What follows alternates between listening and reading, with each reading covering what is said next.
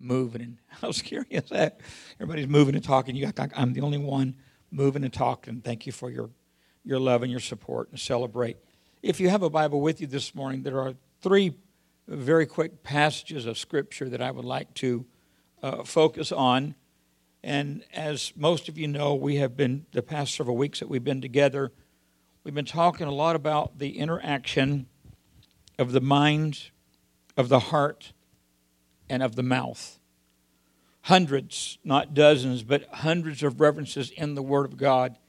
How what you think in your heart you speak, and the, the, the, the, the, alignment of those three things. I know everybody's looking for the alignment of the blood moon, and that's something that we look physically, but spiritually, there are things that that we begin to grasp and realize that certain facts that really are true. And as I pondered, I believe, uh, I believe, I believe in February, I believe Church of the Harvest will be 25 years of age. And as I ponder and reflect, it seemed like it was just yesterday that we were at the bread store, or just yesterday that we were at Faith Memorial, just yesterday when hundreds of people were coming from every direction restoration, healing, salvation. It's hard to believe that 25 years has come and gone in that window. And so many, so many things have happened in the 25 years, but I will reflect on one thing. Of the 25 years God has blessed us, God has been faithful. And God has financed that which we have uh, dreamed and envisioned, and the things that God has nudged, we have pursued and followed up on.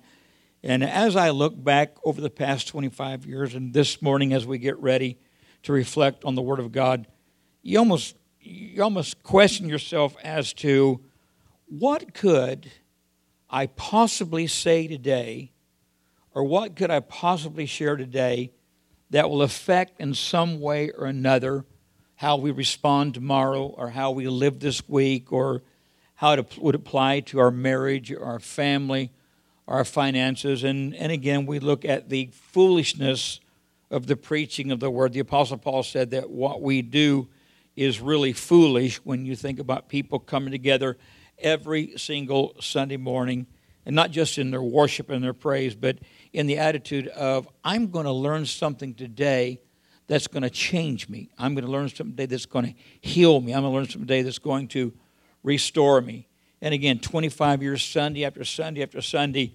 And uh, this, this morning, as I was uh, reflecting upon some of the notes, I just got to reflecting about the uh, fact that people are never happy with what they are or what they become, so they always try to change it. The blonde becomes a brunette. Hello? The brunette becomes a redhead. 2% of everybody in the nation wishes they were redheaded. Josh has the, he has the uh, utorium on, on that. But how, how wild and how, how crazy that, that what we do in our everyday living, it's like we don't really like where we are or where we're going, but there is a obviously there's a there's a window in there to change where we are and to change where we're going. And I reflect, I guess, of the fact that there are many in this room that you know you might you might be pale white, but you want to be tan, or you might be tan, you might be pale white.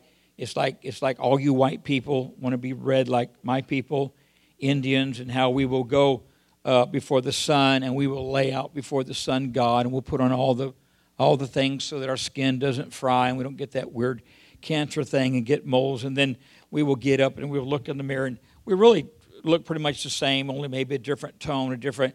And and you you you reflect on standing in the presence of the sun and what it does when you lay before the sun. Obviously, it it it does not tan you, but it kills the the dead cells in your skin, and your skin will peel and you will you'll peel back. and You got brand new brand new skin. But I guess it's just a, I guess tanning in a tanning bed or tanning in a on, on a Florida beach is a lot like coming to the house of God week after week after week. That hopefully in the presence of God there is some kind of change. Hopefully, it's somewhere the Bible says we'll come in one way, we'll leave another. Hopefully, however you came in, you will leave this place with the glow of the Lord with the joy of the Lord, with the, the love of God, that something obviously changed you or touched you. And then hopefully in, in, a, in a ministry session, you'll look at stuff in your life that really is not important, is not consistent. a lot of stuff that we focus on that's not important, not consistent, and hopefully that's dead skin. Hopefully that is stuff that you will shake off before you leave this place and you will leave with a new thought or, or a new idea. And you say, well, how can you possibly come up with anything new when you've been doing this? Actually, I believe I'm full time 33 years, uh, Easter Sunday. I mean, for 33 years, we have the same Bible, the same message, the same thought, the same thing. But it, it is ironic how the thought or the theme never gets old. It never gets old. I remember uh, the day that uh, Courtney was born, I, I had scheduled my meetings not to be on the road uh, during Pastor Ronna's the final weeks of her pregnancy. And I, re- I remember uh, that particular Sunday morning, I visited Westwood Baptist. And as I was there, I was actually in the congregation, I was not ministering, but I learned what the Amen Corner was. And I had never experienced an Amen Corner before in a Baptist church. And it was, it was I thought it was really cool. And then at the end, the pastor, you know, said, let's close in prayer. Well, there's probably about 1,500 people in the building. And me, I realized that it was only him and me praying. He was praying and I was praying, and it was, it was silent. All and I got to, I, but, but the point I wanted to make, the word that I got that morning from Bob Bell, who's we've done funerals together, what he's going to be with the Lord. But the word that I got from Bob Bell that morning in that Baptist congregation with that Baptist Amen corner with the hymns, the choir robes, and all this attached to worshiping God in a, in a, in a Baptist scenario, I left blessed. I, I, I mean, I left, and then, and then a few years later, I had all the staff. We were at, uh, we were at, at PTL when P, P, PTL was at its finest, and I, I remember uh, in that in that that time that we were together, there was a death. One of our young people that had come to church a few weeks, had, had kind of been away from God, had come to church a few weeks earlier, and had committed her heart to the Lord and uh, was involved in a horrible ac- accident. She was killed. And I had to come home early and I had to uh, preach the funeral. And that was my first Catholic funeral. I'd never, I've never uh, been involved at all in a Catholic service, but I was there. I was involved with the, uh, with the uh, help me, the, um, the incense where they would light, light, the, light the things and they'd walk around and, and they were, and the incense got all everywhere. And the things that you go, if you've ever been to a Catholic service where the priest puts the, wafer on your mouth, a little chiclet, and you drink a little miniature and, and you do communion. And I got to reflecting, Donnie, after, after that service was over, I left that service changed. That something about the Word of God or something about looking at it maybe from another angle, another perspective. So I have learned that whether you fellowship in a full blown, charismatic, spirit filled, tongue talking, pulpit jumping, I don't think I can jump this one, but there was one earlier in my ministry that I could, whether you come from a Baptist scenario or a Catholic scenario, you can't, you cannot go to church and not be blessed and not be changed.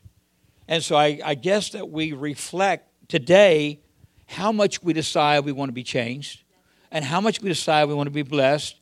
And do we want to learn stuff that'll help us be better tomorrow than we were today? And so with that, with that thought in mind, if you go with me to Philippians, the fourth chapter, one of literally the most powerful teachings of the Apostle Paul. So many things in here, but I can do all things through Christ, which strengthens me. One of the most one of the most quoted verses in the Bible.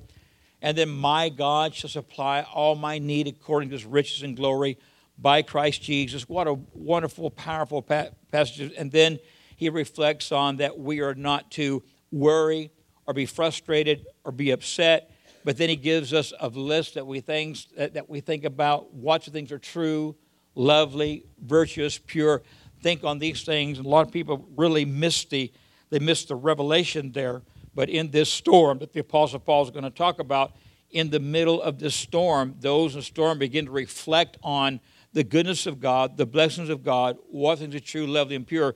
And as they begin to turn their thought process from the negative that they are in and step into the, pos- the positive thought process of thinking about the things of God that bring joy and bring encouragement, Apostle Paul said, if you will arrest your mind and you'll think these thoughts and walk in these thoughts, and something happens, it's like a door opening. If I do this, God will do that. Well, if I reflect on the things of God, the blessings of God, the Bible says that the God of peace shall be with me. And I don't think that's a, I don't think that's a, a uh, paranoid statement. I don't think that's a uh, evangelistic statement. I believe literally that when you're going through a storm or going through a frustration or hurt or a pain, and you purposely reflect and order your mind, are you with me?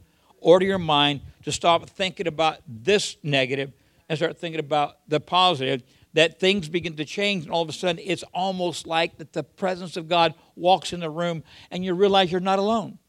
Can anybody relate to that thought process or what, what God can say or what God can do? And so it's like it's like right there on right there in life, we're given guidelines what to think, what to speak, what to believe, and we have the promise that God will change us. And it's not just it's not just a peace, but it's a peace that passes all understanding. Um, you explain that? Uh, I will. There are there are scenarios in your life that bad things are going to happen. And there's scenarios in your life you're going to see God's going to restore some bad things. There's going to be some scenarios in your life where, where you got sick, or you went through a divorce, or you went through a financial. And, and so I think that if we're not careful, we can focus more on why did God let me go through this than to focus on God wants to be with me in the storm and wants me to walk through my healing. In, in, the, in the world, say that with me, in the world, there are two things that we will pursue in the world. And the reason we pursue those two things is you've got to remember you were made in the likeness and in the image of God. Now, you don't use all of your brain capacity, you use a portion of that, but you were fearfully and wonderfully made. And God, when God puts you together, He put a couple of things in you that will never be complete until you tie in or plug into the purpose and plan that He has for life. Let me say it again. The world, in the world, and unfortunately, I started at a very young age, and that was to pursue the buzz. And I want to pursue the high. I want to pursue the high of alcohol. I want to pursue the, the mellow of, of opiates. I wanted that that was something that, that I began a journey and began to medicate so that I could feel one of two things happy. And alcohol and cocaine and meth will certainly bring on that appearance, or chilled out, mellow. And we know that hydros and morphine and, and different things can bring us to a place. So, those two buttons in our heart, in our spirit, the button of peace and the button of joy, which are the, which are the only two things a drug addict pursues. They, they, they want to get, help me now. Stay with, there are two things that will happen. There will be that, that will be you get all drunk, get all happy, you're all that, and you fall asleep. When you wake up, you're just as miserable you were when you got drunk. Hello. Or, or you get all mellowed out and you do a bunch of drugs and you sleep and you wake up and somebody took your car while you were asleep. Anybody relate to that? So, how ironic that God puts those two, I don't know whether to call it a channel or, or, a, or, a, or a beeping system or a monitor, but there's just something about the desire to be peaceful. Really, bottom line, not a lot, although they act like they do, a lot of people don't want to be stressed out. A lot of people don't want to be worried. A lot of people don't want to be frustrated. Then there are those that seem like it doesn't matter what you do or what you say. I mean, if Jesus came today, they'd be mad because he didn't come Monday. Hello. Or if they got healed today, they get mad. Well, why didn't God heal me three months? Hello. So there's this, there's this peace that we are pursuing, and Philippians 4 tells us how to pursue that peace. And if you'll go with me to the fourth chapter, and again, I only have only have three points that I want to make this morning, and we're going to race the Baptist to see if we can get to Chili's restaurant before they do. You could actually start um, at verse 1, but I'm going to start in verse 4. Rejoice in the Lord always. And again, I say, rejoice. And so, if there was ever a desire to pursue the mellow things of God, there's also a desire, God says, in our heart and spirit, is to, is to pursue the supernatural things of God, which is the ability to rejoice when bad things happen to good people. Do I have a, a friend in the building that's with me? Rejoice in the Lord always and he reiterates, again I say, rejoice. Let your moderation be known unto all men. The Lord is at hand. Verse 6 is my focal point this morning. Be anxious for nothing, or be careful for nothing, but in everything. Look at that word every. everything. I think a lot of times we'll blow through a word of a passage of scripture or blow through a thought or or a or a theme and completely miss the whole idea of where the apostle Paul is trying to take us today by the leading of the Holy Ghost. He said, "In everything, by prayer and supplication, with thanksgiving, let your requests be made known unto God, and the peace of God, which passes all understanding." shall keep your hearts and minds through Christ Jesus. Watch this. We talk, we've been talking about the heart, been talking about the, the mind, been talking about the mouth. And here the Apostle Paul gives us a formula for per, not just pursuing, but pursuing and finding. How many know that it's nice not just to look for something, but to find it? I remember, I remember, I, and, and this happens all the time. I personally believe that Angel has borrowed my fleece hand warmers and has not brought them back because I got so cold yesterday morning. Well, how cold did you get? Let me tell you something. It was cold. So I went back to the house and I went through all my stuff. I started calling, but I didn't. But I have a feeling that that fleece thing is somewhere in his possession because I would not. But how much? How much? It's, it's like a. It's like when you find something, it's like a light comes on, and it's like, wow, that is cool. Or you're going through going through your. I forgot what we were doing. Pastor was going through her stuff, and she found like a hundred dollar bill. Now to you, a hundred dollar bill not, not, might not be a big deal right now. But to us, a hundred dollar bill is a big deal. And so we wrestled. I got in her headlock and I took it away from her. And I went and bought me a new fleece hand warmer. Bought Angel one a case half. Boy, I got some, got some pretzels, got some batteries. I just got to Walmart on a, on a bin. I got I'm. I'm going to Walmart. I, I'm rich. I, can, can anybody? But there's just there's just something about pursuing and finding. There's just something about that. And the secret that I believe that God gives us this morning through the Apostle Paul is not to worry about anything. Now, you've been around me any time at all, you know the words that are coming out of my mouth. Worry is like a rocking chair, it gives you something to do, but it doesn't get you anywhere. Joyce Meyer says that worry is the down payment you is it worry is the down payment you pay on things that probably are never going to happen.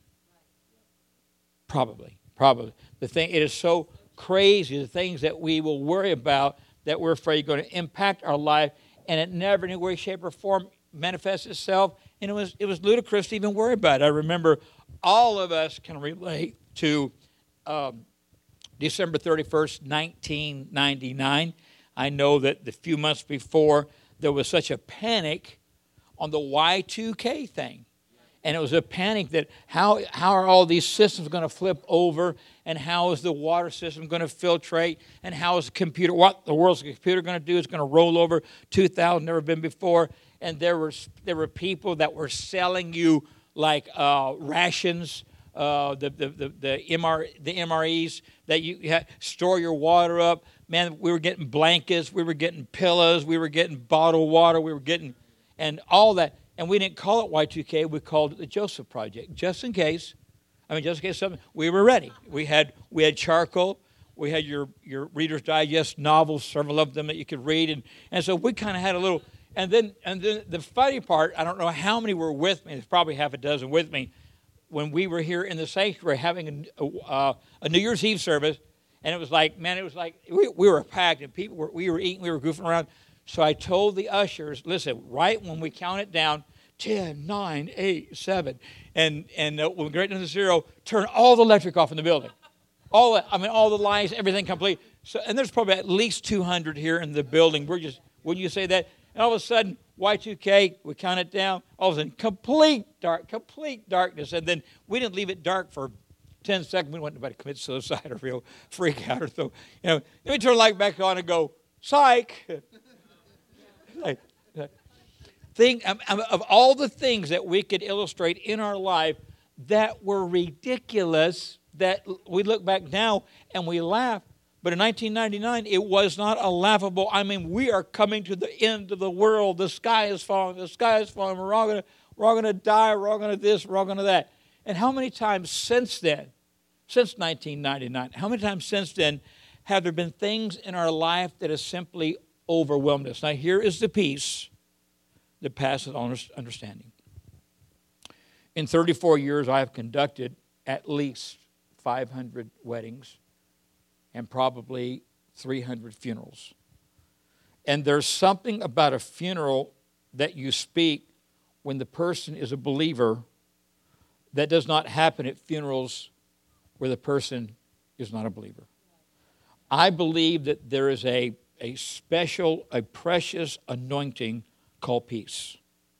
And I believe that when we begin to go through storms that wreck our life and it affect us directly and got, us messed up and got us un, non, un, unfocused, is what I'm looking for, that there is something that we can tap into. I like the Christmas tree. There's so many things you do the Christmas tree, but you can go to Walmart and you buy a little thing for a dollar and you put it on the end of the plug before you plug the tree in, and it makes the tree blink. I think that there are areas of our, how many can, don't you love that? don't you hate it when one bulb's bad, the whole tree goes bad? That is so frustrating. You know, take, take the tree to Walmart. There, yes, go to Walmart again and get something else for it. But I, I believe there are seasons in our life when words, statements, cards, gifts cannot do what needs to be done. And that's when God will turn on the peace that passeth all understanding. And all of a sudden, no matter what, no matter where you're at, no matter where you're in the storm, it's like, I got a feeling everything is going to be all right. I've got a feeling everything is going to be all right. So here the Apostle Paul is saying, whatever you do, don't let worry, don't let doubt, don't let fear intimidate you, but make sure and work on the promises that God has already given you. Now, there have been several prophecies that have been, that have been brought in my direction that I will live, that I will live long, that I will live to be, I will live to be a healthy age. And so I guess just the fact that someone has prophesied over me that I'm going to live a long time probably means I'm probably not going to die anytime soon. Okay, just a thought. And so, those words that God has spoken over you through others, those promises that you have, we write those promises down, we write the vision down, and then we do what it takes to qualify for the, for the, for the, the blessing and the position that God has for us. That should have helped somebody. He speaks a word in our heart spirit, tells us just a little, just a little, Robbie, just a little creaks of the, the, the door, just a tiny bit, and you look in there and you know that you're headed there. But, Pastor Todd, to effectively operate where God wants you to be, you got to do some stuff you've never done. You've got to be able to tap into that supernatural vein where you actually believe that God doesn't just hear, but He answers, and that God has not just given us some pipe dream, but God has placed something of significance in our life. That was the guy on the on the video. No hands, no arms, no legs. But and there was one part of the video I, I kind of wanted you to see is where he goes to the effort of opening a DVD player, getting the DVD out, and putting it in the in the player. It's like things that we, we take for granted. For just opening the car door, brushing. You saw there that he had to he had his razor, and he and he and things like that. We never thank God for the ability to shave. We men think it's a curse. I know you girls do. Lord, it takes me so long to get my face. I can't imagine how much time you spend on your legs. Hello. No wonder, the, no wonder the candles are all burned out in the bathroom and we don't have any extra light. It's like, what are you doing? Oh, I'm on leg number two, area, thigh, calf. Okay, I said, all right, I'll see you in a half hour. I'll run, run, to, run to Walmart.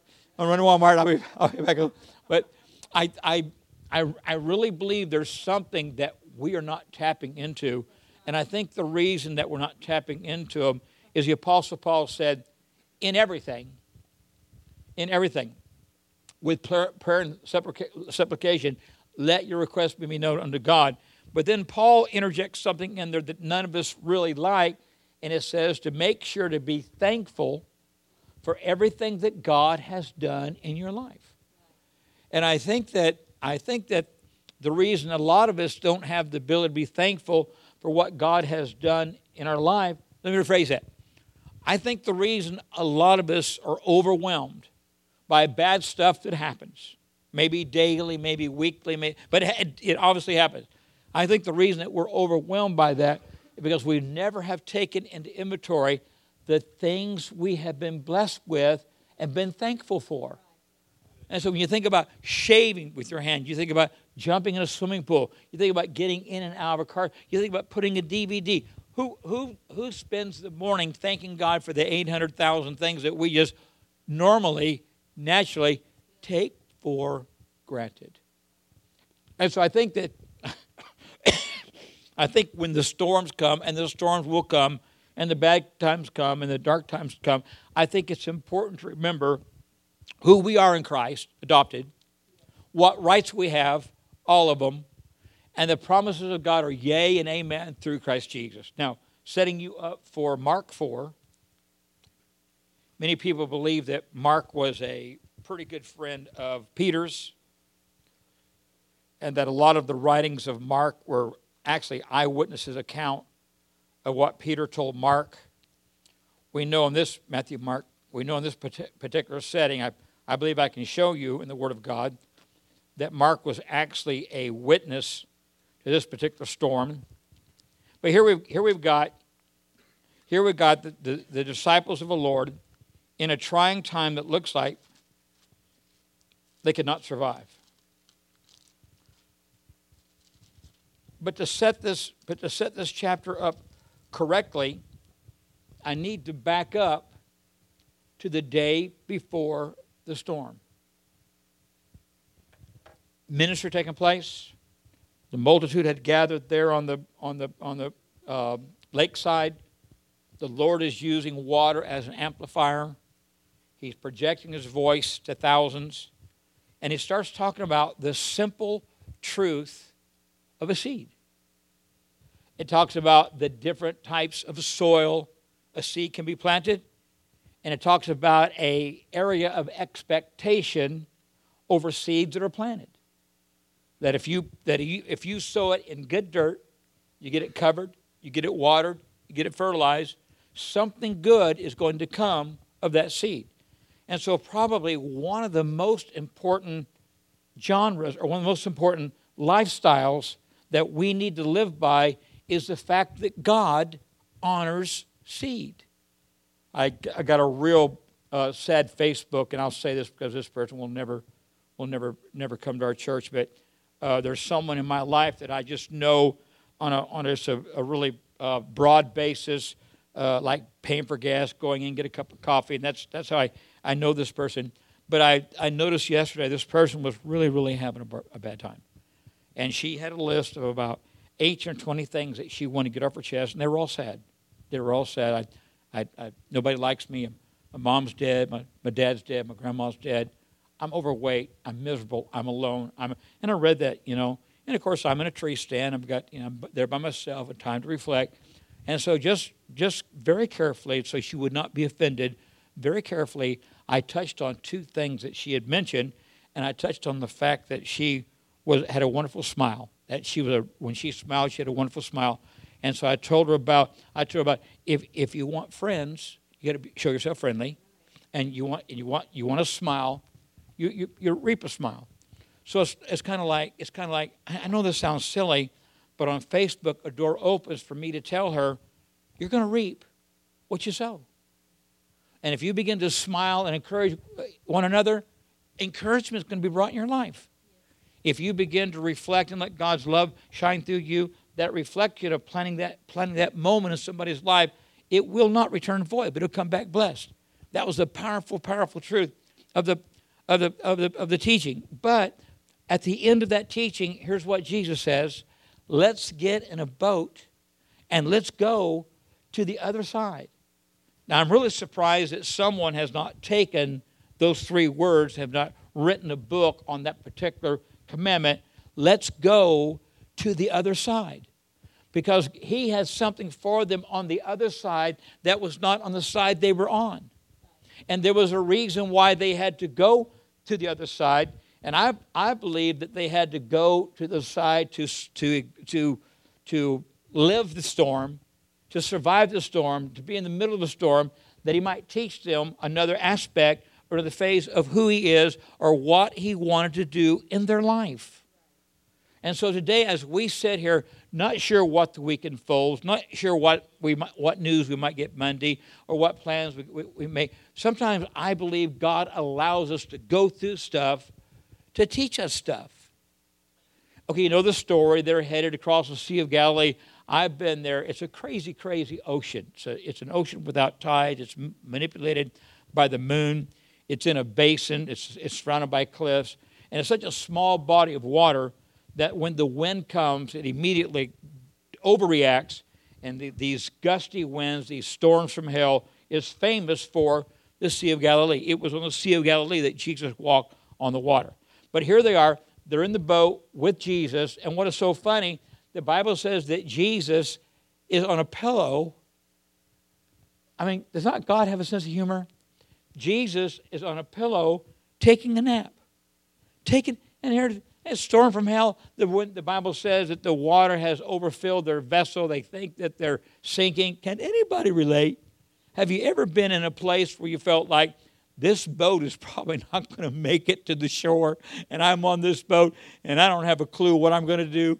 Maybe go to Walmart, spend a little money, maybe that. I, I don't have a clue. I mean, have you ever felt? Have you ever felt like sometimes you got like the greatest revelation?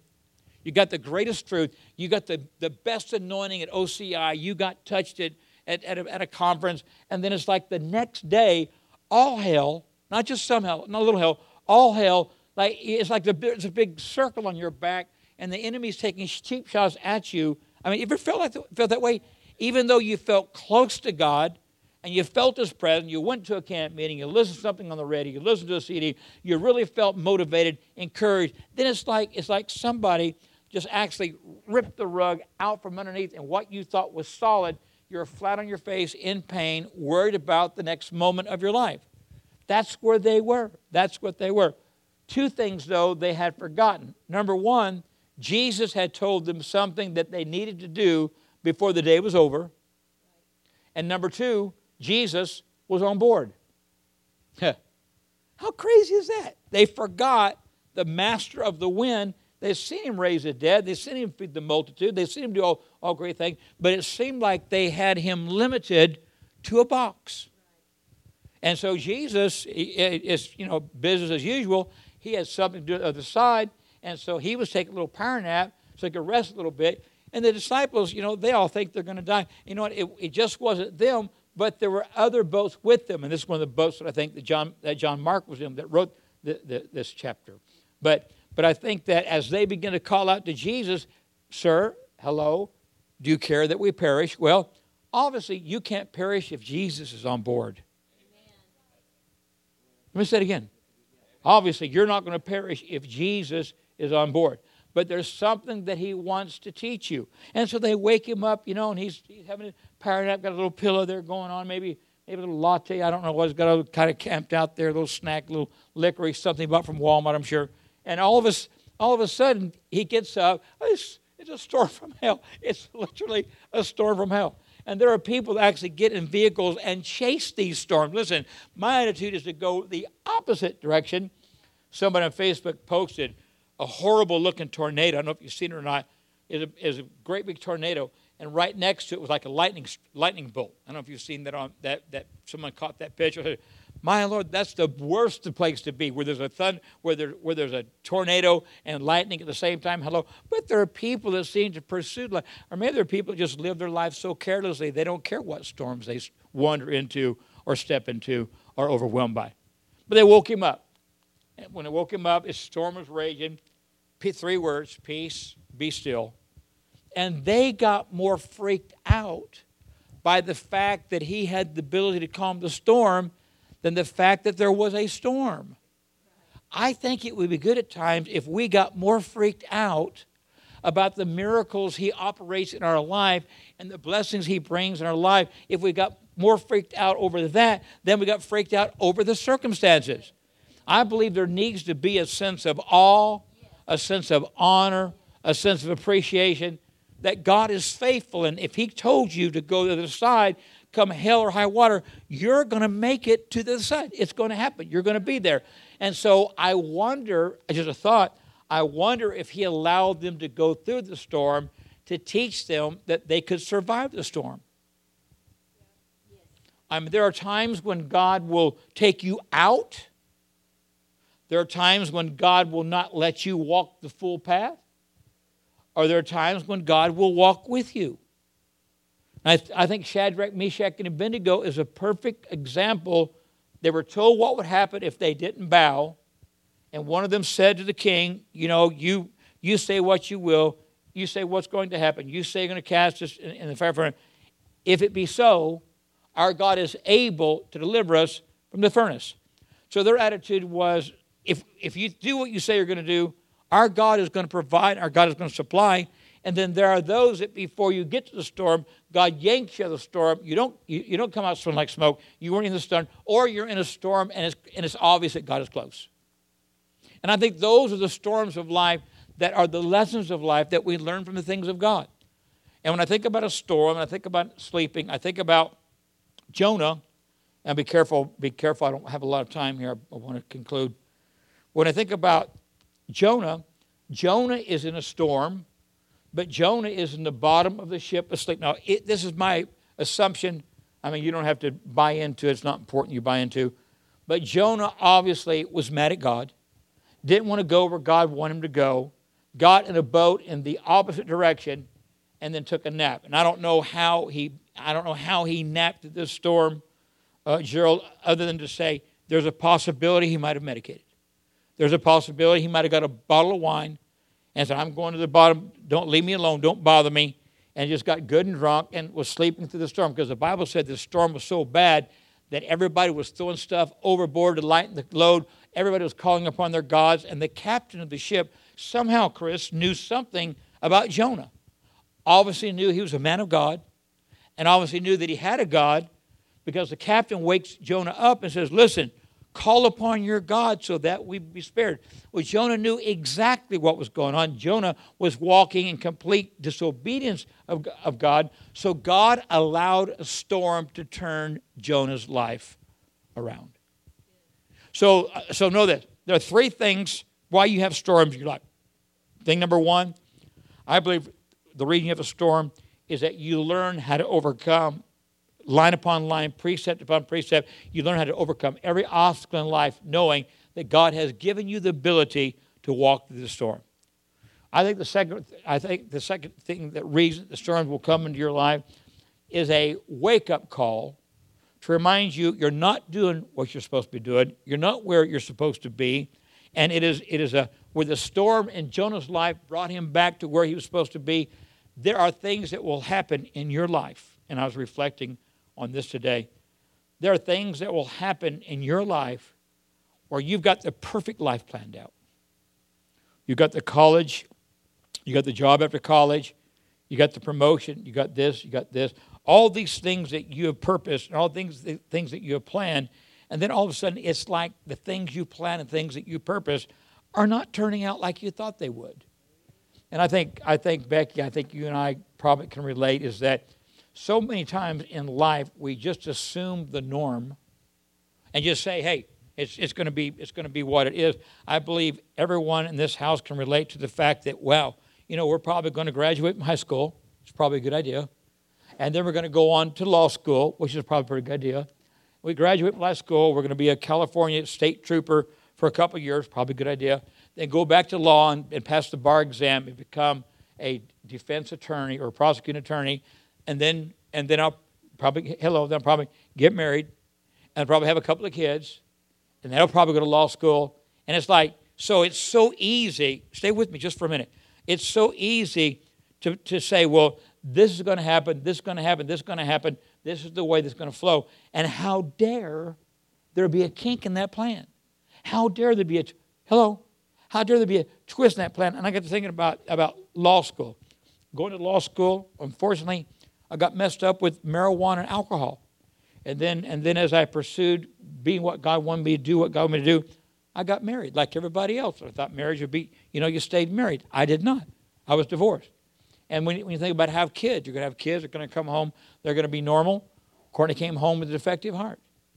And then it's even, even in, in ministry. I've, I, I preached four years as a divorced evangelist. I can't even tell you some of the mixed emotions that brought up in the congregations. Only one time was I ever canceled because I was divorced. The rest of the times the pastor worked with me. But it was tough. It was tough being an evangelist as a divorced evangelist. That was a tough season in my life. And then, and then having, for Church the Harvest to start the way it started, I mean, these are things that they're not the norm. Does that make sense? Things, things aren't always going to go the way that you planned them. There's going to be a bump in the road or, or, or a rut or something that you're going to have to improvise, you're going to readjust and go on. It was a, it was a great birthday. Pastor Ron asked me where I want to turn 60, and I've always had a crush on Minnie Mouse. I said, I want to, I want to turn 60 in Disneyland, Minnie in my arms. Well, we got to Disneyland and we got Minnie, but she was too busy. Hello to take a picture with. Oh, she would take. Am I telling the truth? With little kids, but she was too. I was going to pick her up, and I was going to get it. Then I'd probably hurt my back or something. But anyway, uh, so I, so I, so we we turned 60 in California. So it was a blast, and we had taken Courtney uh, 10 years ago, did the very same thing. So it was a blast taking her, and Misha, you're going to love this story, taking her to where, you know, I grew up, where I played in the street, the schools I went to, took her to the Huntington Beach Pier where, you know, uh, there was a window in my life with the, with the marijuana alcohol. The Huntington Beach Pier was just a place that we would go fish all night and, and, and, and spend the night on the pier, drink, get stoned, all of that. That was just something that we chose. We fish for shark. That's something we chose to do. So it was, it was cool to take Christine to the pier, to walk, to walk the pier. Well, the pier was much darker than I remember, and it was much more morbid, I guess is what I'm looking for, than I remember. And there was like some really weird people at the end of the pier sleeping, getting drunk, taking pictures. And so, here we go. So when, when Christine asked me, so well, Dad, what did you what did you do with all those weirdos were all around you and, and everything? And I said, according to uh, Christine, I was the weirdo. okay, think about that for just a moment. You were, you were someone's nightmare. You were that, you were that, that guy that hung around the pier that people are afraid to go and check out the pier. And so when I, when I think of the storms that God has brought us and the places that God has brought us to, I think we're exactly where we need to be. I think we're doing exactly what we need to do. And something that is so cool about God is He will retest us, retest us, retest us, retest us. And what is so neat about, about the Word of God is that every time you, you experience a test, it's always open book. It's always open book. And there's somebody in here that you, par- that you, that you can relate to. There's somebody in here that you, that you parallel with. There's somebody in here that, that, that God can bless you with. So, three things. The storm might be, you might be in the, in the storm just to see the goodness and the favor of God. The second reason you might be in the storm is to remind you of the things that you needed to do that you kind of dropped the ball.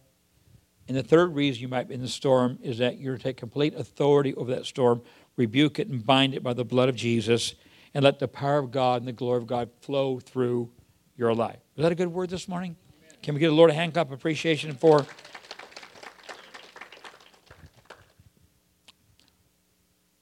In everything, give thanks. Pastor told I never thought that I would ever give thanks for divorce. I never thought, Becky, that I'd give thanks for a financial failure. I never thought I would give thanks for a child that had heart disease. But as you grow with God, as you walk with God, there are things that God strategically will place in your life just to open your eyes, to show you that where you're at now, you weren't there yesterday. And where you're at today, you won't be there tomorrow. It's a path called holiness, and we're walking together in everything with prayer and supplication, thanking God for what He's already done, expecting Him to do exceedingly abundantly above all that we ask or think. Praise the Lord. Well, if you'll if you just reach up, uh, uh, Keith, and turn that clock back seven minutes, I can say, I got thanks, Angel. Turn it back so so it's uh, one minute till noon, and uh, we can all head to wherever we're going to head. Uh, thank you for sharing. In, in, the past 24 years, the, the Davises have shared all the good times and all the bad times with this house and with this fellowship. Uh, it is an honor to celebrate